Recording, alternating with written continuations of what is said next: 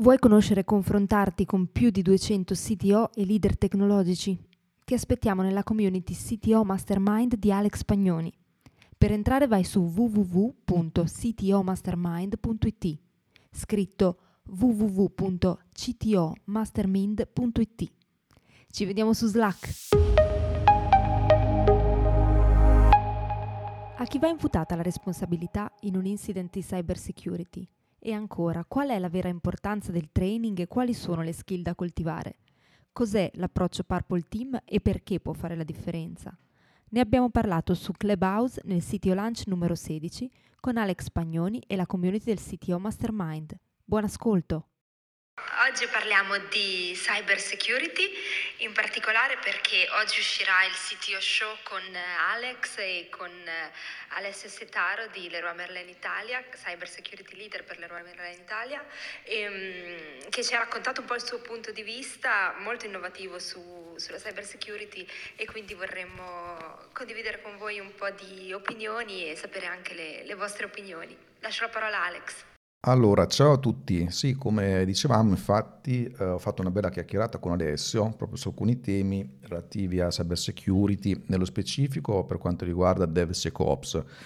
Poi dopo magari proprio con Alessio andiamo un po' ad approfondire, magari ognuno dice anche qual è l'eventuale implementazione che ha fatto in azienda, come la pensa, possiamo anche approfondire peraltro anche il poll che abbiamo fatto nella community e una cosa che volevo dire è che recentemente, una cosa che noto sempre di più nelle chiacchierate che faccio proprio nei sito show, è che sempre più persone raccontano la loro azienda sempre di più come una data company, data first, data driven, come insomma tante definizioni, ma fondamentalmente azienda dove il dato, eh, sia che si tratti di un'azienda che in fase di digital transformation, che sia magari un'azienda digitale nativa, però questo dato, che ha sempre avuto chiaramente un certo tipo di importanza, ne assume ancora di più per tanti motivi. No? Quindi eh, decisioni informate dai dati, lo stesso modello di business sempre di più che è basato su questi dati, o il dato che diventa una fonte di monetizzazione. Ora, proprio su questi temi qui eh, emerge ancora maggior ragione il tema della cyber security, proprio perché andando nella direzione di immagazzinare sempre più dati, che poi in molti casi vengono veicolati anche proprio nella piattaforma vera e propria digitale, ecco che allora essere sicuri di un certo tipo di implementazione in termini di cyber security diventa fondamentale. Ecco perché poi proprio con Alessio siamo andati ad approfondire come incastrare il discorso della sicurezza in quello che è un flusso che ormai diciamo, abbastanza consolidato, quello DevOps. Mentre su DevSecOps, come abbiamo visto anche nel poll, è vero che già alcuni lo hanno integrato anche proprio in termini di pipeline di continuous delivery, alcuni ne hanno dichiarato l'importanza, però ancora non proprio tutti sono riusciti a portarselo a casa, questo come, come obiettivo però è sicuramente molto importante. Eh, e quindi soprattutto per queste aziende che tendono a definirsi sempre più data company, vedo questa questione della sicurezza, della cyber security come un elemento fondamentale. Poi chiaramente ormai da qualche tempo viviamo nell'era del GDPR eh, e dintorni, quindi questo ulteriormente rafforza questo tipo di concetto. Quindi intanto volevo chiedervi eh, nelle vostre rispettive esperienze quanto siete riusciti a portare avanti il discorso DevSecOps, e quali tipi di benefici siete riusciti a vedere e eh, se c'è invece qualche ostacolo che vi porta lontani dal portare in azienda questo tipo di approccio. Sicuramente quello degli skill eh, è un tema importante, eh, però volevo sentire la vostra e poi lasciamo spazio anche proprio ad Alessio che magari ci racconta la sua esperienza. Grazie Alex, prego Alessio. Ciao, ciao a tutti grazie, grazie Alex. Eh, ma allora, sicuramente l'esperienza del DevSecOps è, è un qualcosa a cui eh, molti stanno guardando e secondo me eh, considerando appunto, come dicevi tu, la, la, la, l'orientamento verso il dato le pipeline sempre più veloci, la, la tendenza ad andare verso il, dev, il DevOps eh, è un qualcosa di cui non se ne potrà fare a meno in futuro. Eh, ci sono un po' sicuramente un po' di difficoltà, è un cambio di mindset eh, da, da, da, applicare e, e sicuramente va, uh, va, fatto del training soprattutto nei confronti poi di chi vive nella pipeline, perché eh, questo era, come dicevamo anche nel, nel CTO show, eh, chi vive nel processo eh, vive le cose diciamo in modo un po' diverso rispetto a chi sta fuori nel processo. Infatti questo è uno dei motivi per cui io sono sostenitore della, della security all'interno dei processi di business. Quindi una security come, abilitat- come, abilitatore del business e non una security che pensa solo alla protezione dell'incident alla protezione a, a skippare la multa del GDPR piuttosto che eh, a, a, a proteggerci dai malware. La security è qualcosa che deve permettere al business di operare in modo sicuro in modo veloce senza correre dei rischi che potrebbero distruggere il business stesso. E sicuramente DevSecOps va su, su questa strada qui. Adesso senza andare a scomodare i puristi del DevSecOps che adesso iniziano a parlare addirittura di SecDevOps, però questo è, è, un, altro, è, è un altro tema. E implementare questo tipo di, di, di, processo in azienda richiede un dialogo tra, tra le varie parti in gioco, quindi mh, non può essere un qualcosa calato dall'alto, eh, dev e ops eh, devono parlare insieme a security e security deve fare quel ruolo di gateway eh, dove deve andare a stabilire un set di regole, eh, incrementarle man mano che si raggiunge un certo livello di maturità evitando di creare un peso, un freno eccessivo, eccessivo alla pipeline i benefici che arrivano da questo tipo di, di, tipo di processo sono sicuramente quello di andare a mettere in produzione del codice sicuramente più, più pulito, probabilmente potrebbe essere diciamo, la strada verso la fine di quei problemi che ci portiamo dietro da, da, da ormai un ventennio, che sono le injection piuttosto che eh, le, le, il cross, cross-site scripting, eccetera, eccetera. E questa potrebbe essere una strada. Metterlo in pista richiede sicuramente dei tool da, da utilizzare, eh, ma richiede soprattutto un processo ed un dialogo tra le parti. Security deve parlare un po' eh, di dev e di ops e dev deve iniziare ad entrare un po' nell'ottica della, della security. Stessa cosa ops, ops magari è un po' più già orientata a questo tipo di, di, di approccio. E infatti parte del processo di DevSecOps è anche il training nei confronti di, di SEC verso Dev e di Dev verso SEC. Grazie mille Alessio. C'è qualcun altro che vuole raccontare il proprio approccio o come, come vede la questione? Roberto, Giuseppe, voi, voi parlate sempre, vi, vi tiro in causa. Sì, sì. Scusa, stavo finendo di mangiare una cosa perché eh, è veramente un lancio questo. Allora, allora, mh, volevo, mh, molto interessante quello che stava dicendo, SEC, Dev, Ops, volevo un attimino mh, dare il mio punto di vista di come vedo la situazione per quanto riguarda ovviamente la mia esperienza, quello che ho visto nelle diverse aziende. Allora, sicurezza è uno dei, dei problemi che ci portiamo avanti eh, da, da, so, da decenni ed è ehm, normalmente l'ho visto sempre sottostimato o parcheggiato dai team tech in generale, cioè dai team di sviluppo. Il, lo sviluppatore generalmente eh, non presta attenzione alla parte security e si aspetta che ci sia qualcos'altro che, che risolva il problema. È un po' come tutti quei discorsi che ci facciamo sulla documentazione, sull'architettura, come facciamo a avere dei, degli sviluppatori che, o dei team che in, incorpora nel loro processo di realizzazione del prodotto tutti questi temi importanti. E, e questo della security forse eh, stiamo parlando di uno dei temi più grossi e secondo me uno dei, dei temi più abbandonati in assoluto, cioè più evitati. Eh, il discorso di SEC, Dev e Ops, eh, ancora una volta riprendo un altro eh, CTO Launch dove mh, mm, si parlava di, ancora una volta di architettura, cioè bisogna partire dall'architettura dei sistemi. Se si parte dall'architettura dei sistemi, allora si affrontano i temi importanti che sono la sicurezza, eh, l'affidabilità, la scalabilità dei sistemi e, e, tutta un'altra serie di discorsi che i team che fanno prettamente sviluppo ehm, danno un po' come, appunto, come qualcosa che prima o poi verrà fatto, ma difficilmente riescono ad assorbirlo nel proprio DNA. E questo mm, mi ricollego al poll che abbiamo fatto. Io veramente mm, è estremamente difficile trovare risorse o operare con risorse che hanno una consapevolezza di questo. cioè, secondo me sono veramente mosche bianche. E, ehm, e quindi la, la, mia esperienza è stata quella di mettere soprattutto l'architettura, il team di architettura insieme al team di sicurezza, responsabile proprio della sicurezza. Questo è stato soprattutto il, la, la, grande collaborazione e insieme lavorare con i team che poi si occupano di operation e di, e di sviluppo. Poi piccola, un piccolo consiglio, eh, cercate di dare ai team di sviluppo comunque un'infrastruttura, e qui mi ricollego al cloud, al discorso di cloud, che semplifichi molto anche la parte di sicurezza. Cioè cercate di fargli fare il meno possibile di lavoro sulla sicurezza e cercate di dare invece qualcosa che in qualche modo li aiuta. No? Cioè, questa è un po' una tendenza che ormai da, da parecchio sta andando avanti, anche con la containerizzazione. Cioè, cerchiamo di semplificare il lavoro, di farli concentrare sul business, sulla logica di business e cerchiamo di dargli infrastrutture invece che gli, gli permettono di lavorare seguendo le best practices. E qui mi fermo perché ho parlato troppo. Guarda, eh, sono totalmente d'accordo con tutto quello che hai detto al 100%.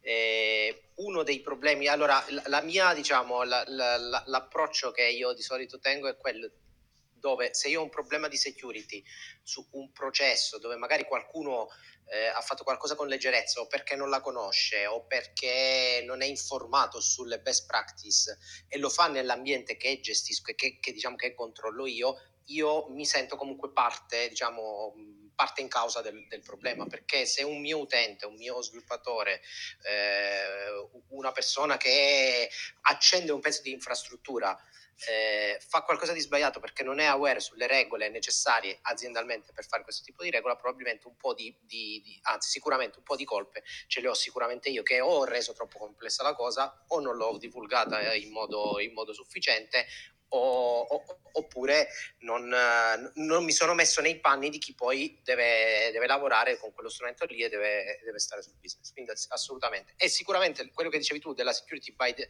by default sulle infrastrutture e sugli ambienti cloud è una strada per arrivare a questo. Io vado ad alleggerire il carico di, di, di pensieri extra, diciamo, extra perimetro dei team tecnici, eh, facendoli lavorare in un ambiente sano, sicuro e confortevole. Io Ah, scusa Roberto, vai, vai.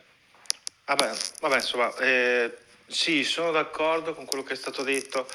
E secondo me il problema non è, tanto, non è solo tecnico, nel senso che quando sono note le practices, eh, noto il modo di procedere, eh, quello che ho visto in aziende medie e grosse magari è che eh, c'era molta attenzione da parte del cliente, lavorando io per un'azienda che sviluppava software per questo grosso cliente, e imponevano giustamente la divisione in ambienti, però avevano reso un pochino troppo complesso eh, l'accesso ai dati, nel senso che eh, se accedere ai dati, se i dati che mi dai per fare le prove per fare sviluppo non sono buoni, questo è un problema, io non sono in grado di sviluppare software.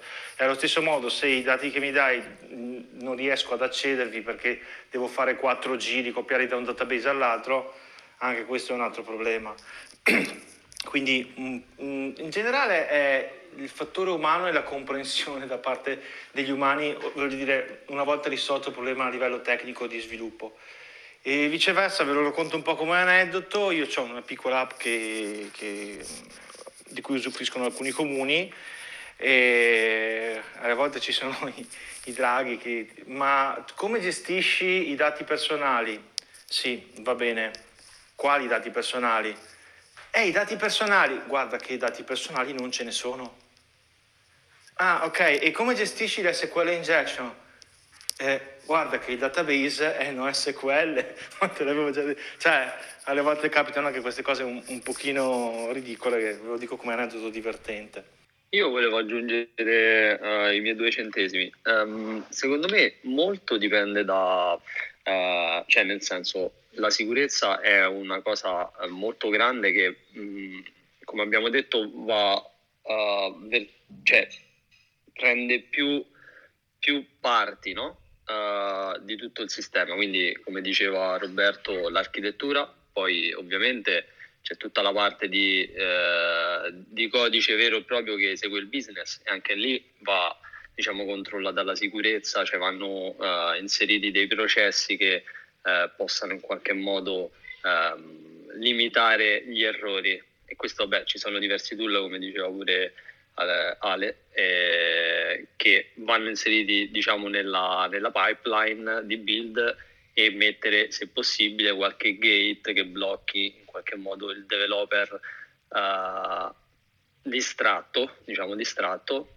uh, che inserisca diciamo, questo, questo, questo, bug diciamo, questo problema di sicurezza per quanto riguarda il codice. Poi ovviamente eh, c'è tutta la parte sistemistica, insomma, eh, molto, molto ampia anche eh, la tematica e diciamo, i pezzi che si vanno a toccare. Cioè, perché la sicurezza parte dal, dal semplice sviluppatore che potrebbe avere ehm, un sistema Windows infetto che entra dentro l'azienda, collega il PC e magari un, un malware può fare eh, tantissimi danni, no?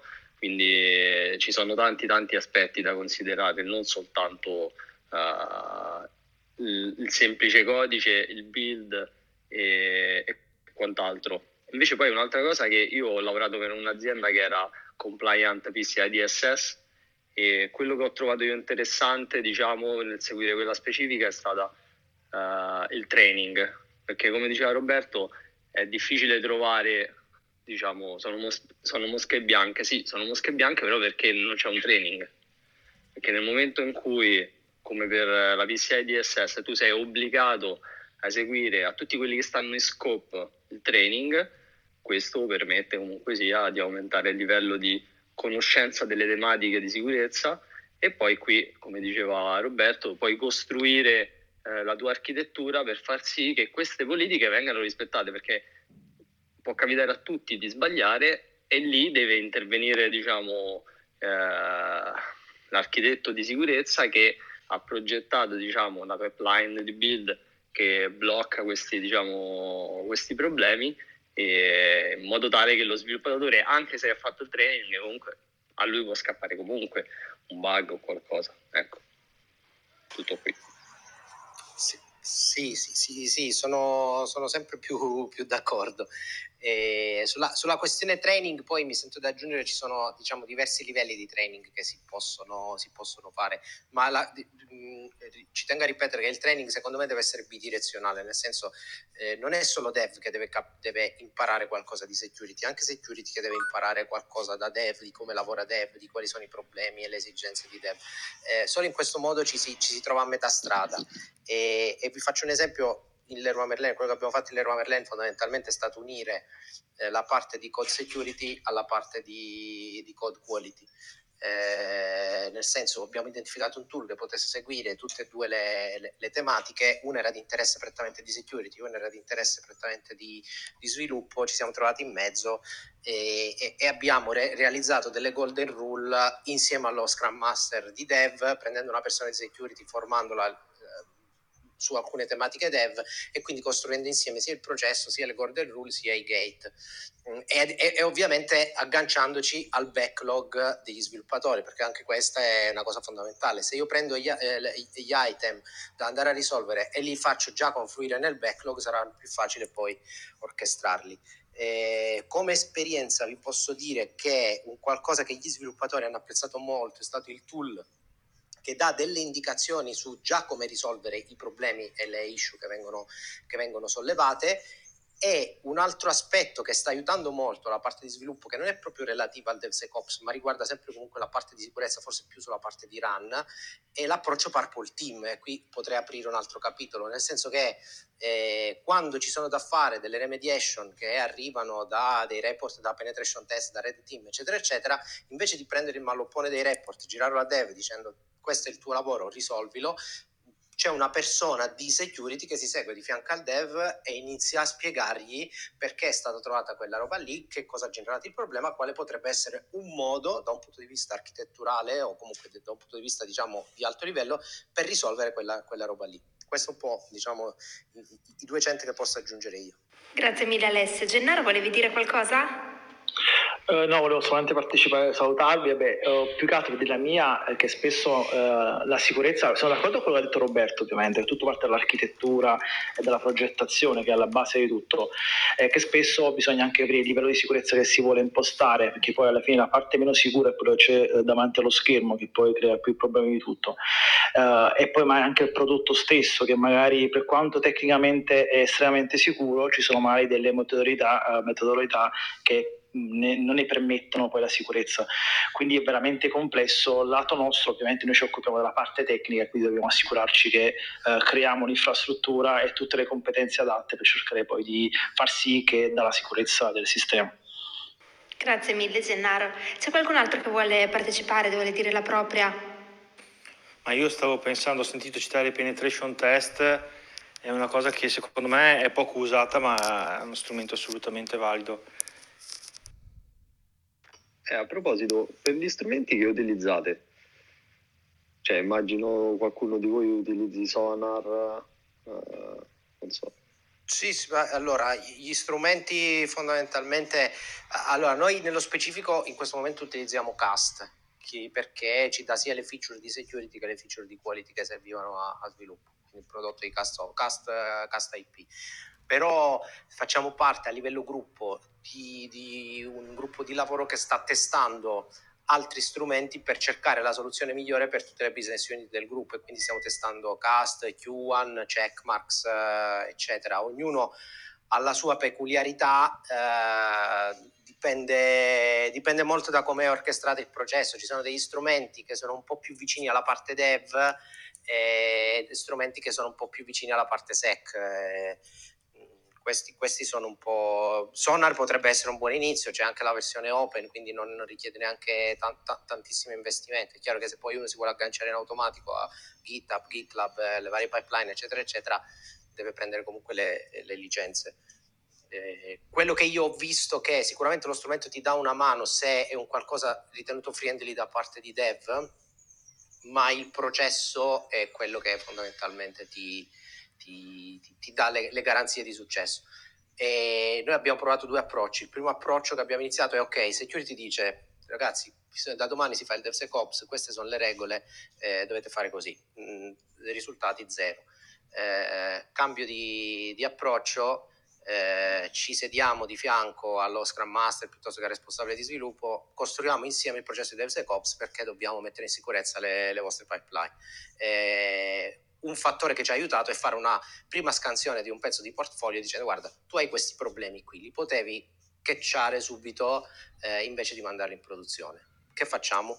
Quindi questo è stato un altro approccio. Mi riaggancio alla parte di, di infrastruttura. Eh, secondo me il discorso eh, è collegato, nel senso che eh, ad oggi sempre di più l'infrastruttura sta diventando un pezzo di codice eh, e quindi va, va, sicuramente inclusa in, in, in, que- in queste tematiche. Sì, io aggiungerei su, sui tool, eh, ovviamente i tool che abbiamo nominato, ottimi per poterli integrare nella propria pipeline di delivery di CI/CD ehm, io nel, nella mia azienda eh, per ogni major release, quindi non minor ma major, assolutamente un'azienda esterna per il penetration test. Eh, I professionisti, della, gli hacker diciamo, della, della, della security fanno comunque anche delle cose che penso siano difficilmente replicabili con dei tool Ass- automatici. Assolutamente, anche perché i tool che ho citato si occupano dell'analisi statica del codice, quindi diciamo de- della parte che poi va compilata, se è un qualcosa di compilato comunque che va in esecuzione. Poi ci sono tutti i problemi a runtime, quindi d'accesso alla memoria, di quello che rimane nella cache, di, di tutte le i vari exploit che si possono applicare, buggy nelle librerie, eccetera, eccetera. Quello lì lo devi verificare con, o con un tool di analisi dinamica del codice, ma l'esperienza che io posso portarvi è che la, diciamo, la mente umana eh, riesce a trovare dei giri e dei sotterfugi che ancora la parte diciamo, automatizzabile non, non, riesce a fare. Quindi probabilmente è chiaro che non si può prevedere un processo di penetration test continuo perché questa cosa, umano perché questa cosa costa tanto. Eh, l'approccio che stiamo cercando di fare, stiamo testando vari player, è un approccio semi-automatizzato, un intervento umano periodico e poi sulle remediation, su, sulle, sui, sulle, sui finding che loro ci comunicano, un processo automatico che fa delle verifiche e magari cerca di, di, esplorarli, di esplorarli un po' meglio. Questo abbassa sicuramente i costi e l'efficacia rimane, rimane comunque la stessa.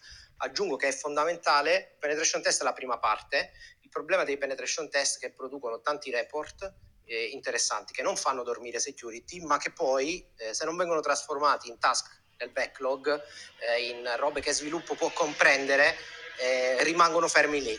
Quindi uno poi rischia di accumulare report senza avere remediation e, quindi rimarco sull'approccio, sull'approccio Purple Team che vuol dire che c'è una persona di security che segue tutta la fase di penetration test, dopodiché prende il report, si siede con sviluppo e cerca di trasformare quelle indicazioni lì in qualcosa da sviluppare. Ecco, un'altra cosa che ti voglio dire è che mh, prima di tutto io prima ho detto major release, eh, c'è l'azienda esterna che ci fa penetration, ma ecco, eh, security potrebbe sempre aiutare quando individua una modifica fondamentale eh, che, dove voi vedete che c'è un impatto sulla sicurezza e lì si potrebbe cre- chiamare l'eccezione e dire attenzione, qui in realtà stiamo facendo un, una modifica che è abbastanza importante, forse qui è il caso di rifare un penetration test.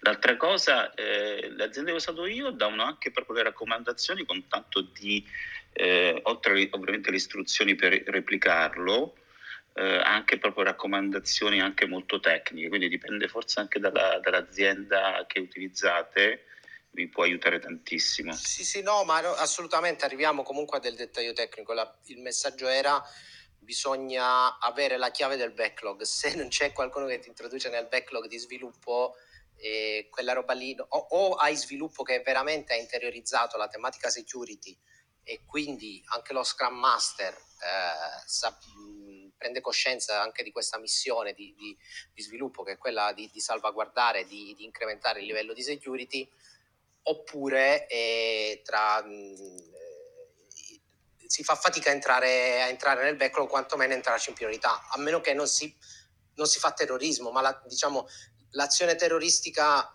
eh, funziona una volta, due, tre volte, poi nel senso i grandi, grandi classici ce le insegnano, quando gridi troppo al lupo al lupo dopo un po' non esce più nessuno. Poi forse c'è un aspetto da, da rilevare che avviene nel caso di applicazioni a parte del grande pubblico in cui si sono fatti dei passi avanti negli ultimi anni, per esempio banalmente con l'invio dell'SMS che è diventato per certi tipi di applicazioni obbligatorio anche per legge, mi pare, per le banche, per il, classico uh, One Time, come si chiama, non viene. E MFA. O, OTP. O, no, non è OTP. Ah, vabbè. Ah, vabbè. E questo vuol dire far entrare la persona nel, in quello che è il processo e cercare di farci, fargli un po' da bambinaio praticamente. Allora, per esempio Google sta cosa la fa, nel senso che ogni volta che mi logo da un computer che non è il mio mi arriva la notifica sul cellulare però forse magari ha ragione, non è ancora una cosa, cioè se non è un'applicazione a parte il grande pubblico non è il caso eh, di, di, di, farci caso a questo tipo di problematica, ma altrimenti forse non c'è ancora mh, tantissima attenzione a questa cosa qua. No, sulla cosa aperta al grande pubblico non sono, non sono d'accordo, cioè io lavoro su sistemi, sistemi integration, eh, non è aperto al grande pubblico, ma i dati che viaggiano sono così importanti che è un livello di sicurezza altissimo è comunque necessario, anche se ci sono VPN, ci sono tantissime misure di sicurezza, ma dipende dal, dal valore dei dati, cioè sì, è quindi, quello che determina. Quindi stai dicendo che se tu hai un utente che si logga nella maniera corretta, e, ma per esempio sai che è in vacanza, non vai a fare nessun, cioè non presupponi questo tipo di controlli, per esempio.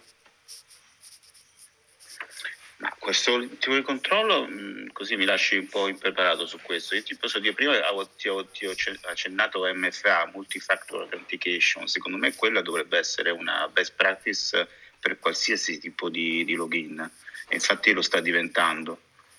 Non sì, so se ti ho risposto, però forse non ho capito sì, bene. No, no, mi, mi riferivo al fatto che eh, ci può essere un utente, un utente che eh, segue tutti gli step di sicurezza per fare delle operazioni, però tu comunque potrebbe, potresti avere dei sospetti che sia vittima di ingegneria di sociale, sì. di qualcuno che gli ha estorto anche i dispositivi magari. Esatto, ah, esatto ma sono, mh, su questo ti, ti, rispondo io, nel senso questo qua diciamo, è proprio il lavoro della security, nel senso che la security, a prescindere dai processi di DevSecOps e di tutto quello che, è, che possiamo mettere in pista di, sui processi altrui, questo è il processo di security. Security deve avere gli strumenti per ripulire il campo da questo tipo di, di, di, problematiche. Quindi deve essere security che si deve rendere conto e deve rilevare questo, questo, questo tipo di, di, anomalie. Quindi sì, ass- assolutamente. Tu, è chiaro che puoi avere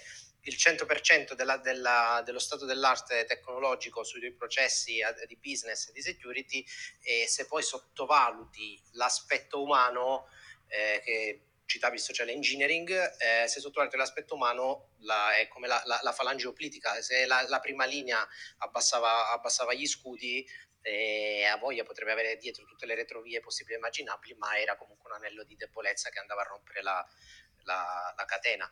Eh, sulla multifactor authentication, qui magari Sara ci può dare anche la, sua opinione, ci scontriamo invece, almeno per quello che è il mondo in cui io opero, che è quello del retail, con eh, il grande tema del marketing che vorrebbe 100% dei leads a zero, con, con, anche senza registrazione. Quindi la, la MFA rallenta un po' il tasso di conversione probabilmente. Quindi questa è una battaglia che bisogna un attimino combattere oppure eh, trovare diciamo, un modo smart per gestire questa cosa qui e, e, e garantire la, la, la, la, conversione.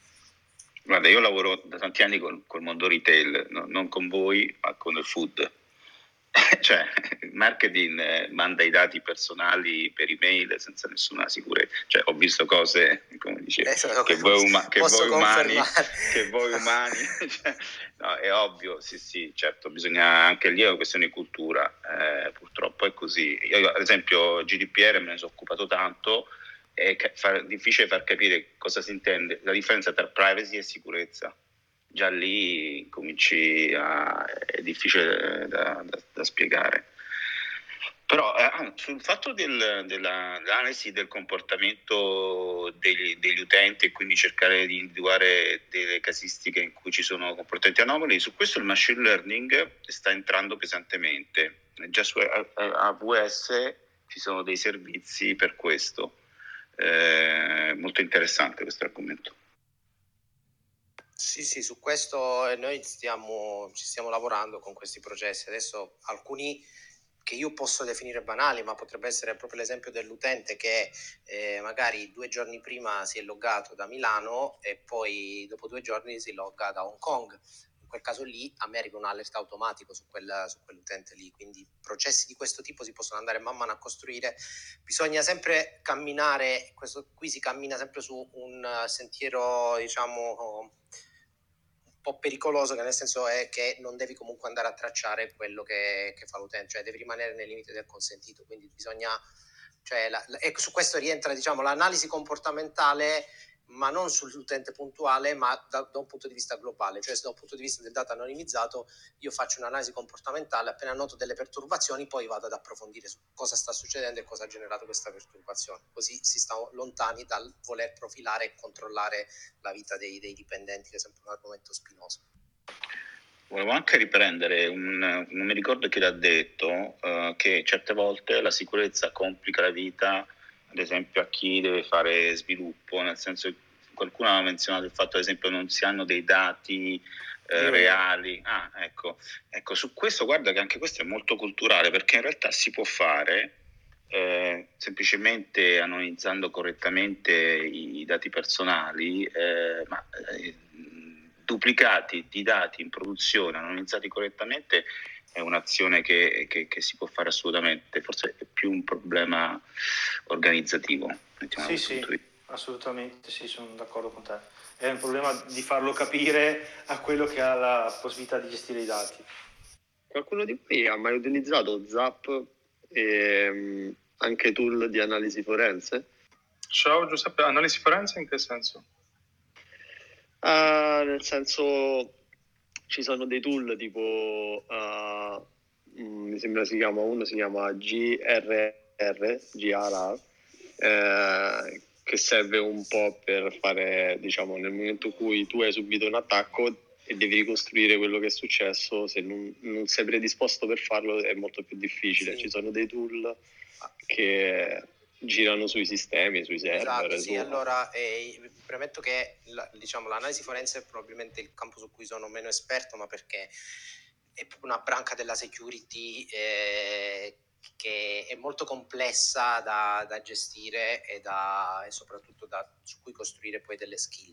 I tool di analisi forense non sono nient'altro che dei tool che fanno una fotografia del, del sistema post-incident, creano degli artefatti e su questi artefatti cercano di fare delle correlazioni di dati basandosi su, sul tempo principalmente per andare a ricostruire il diciamo post mortem, quindi post incident, quello che è successo per andare a identificare il responsabile, la causa e soprattutto se c'è dolo o non c'è dolo.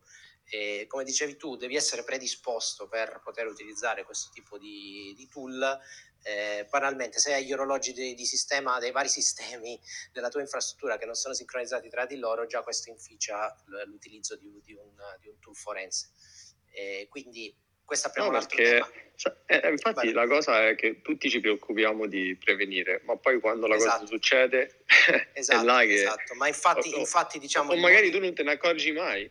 Esatto, il modo, il modo in cui security deve, deve ragionare è quello comunque di non, non, di essere invulnerabile, ma di pensare a cosa succede quando può arrivare un major incident, quindi come essere resiliente al major incident, come ripristinare la, la funzionalità del business nel, più, nel, tempo più veloce possibile, allo stesso tempo conservare i dati per poter andare a, ad analizzare, capire, risolvere ed eventualmente punire chi è, chi è, il, chi è il colpevole. Questo qua rientra è un processo tutto della security, quando security costruisce i suoi sistemi di, di controllo, i suoi sistemi di difesa, deve pensare, quando va a costruire il SIEM, giusto per citarne uno, deve andare a eh, capire effettivamente se i dati sono temporalmente correlabili, se ci sono dei problemi di allineamento e poi deve dare delle indicazioni a infrastruttura per, diciamo, per poter tunare i sistemi in modo tale che possano essere poi analizzati da un punto di vista forense. Poi senza addentrarci troppo nel campo della forense, parliamo da questo tipo di analisi, ma la forense fa anche eh,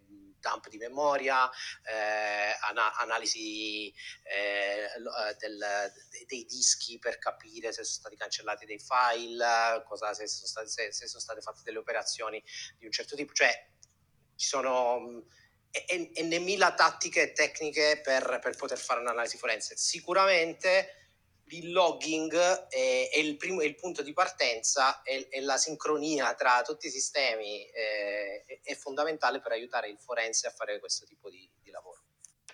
C'è il sistema di eh, l'IDS, eh, in, in introduction, no? uh, intruder detection, detection. Intrusion detection system, quello invece è un sistema di difesa, nel senso tu appunto come qualcuno ha detto potresti non accorgerti che qualcuno sta entrando sì. nei tuoi sistemi. Sì, esatto, esatto. Ma guarda, vi do una statistica, nel senso tendenzialmente quando parliamo di attacchi possiamo eh, definire due macro categorie di attacchi, quelli opportunistici, cioè quelli che vanno a strascico. Io identifico, mi, mi, mi invento il ransomware e vado a caso, colpisco più soggetti possibili per portare a casa il, il ROI più alto possibile nel minor tempo possibile. E quelli là invece, eh, diciamo, con un target specifico, sono quelli più difficili da andare a, a, contrastare perché puntano a bucare il sistema, ad avere una persistenza, a non farsi scoprire e a vivere come parassiti all'interno del sistema per controllarlo e sfiltrare dati oppure eh, distruggerlo al tempo opportuno. Questo tipo di attacchi, eh, tra cui quelli che poi generano i data breach, eh, una statistica abbastanza recente del Ponemon Institute, non mi ricordo se era dell'anno scorso o di quest'anno, eh, stabilisce come tempo medio per rilevare un data breach, quindi un attacco persistente che sfiltra dati, poco inferiore dell'anno, siamo sui 300 giorni. Quindi è, è, è difficile eh, a volte... Cioè, praticamente non se ne accorge la ditta. Non se ne accorge, nel senso quando tu te ne accorgi gli, gli hanno portato via...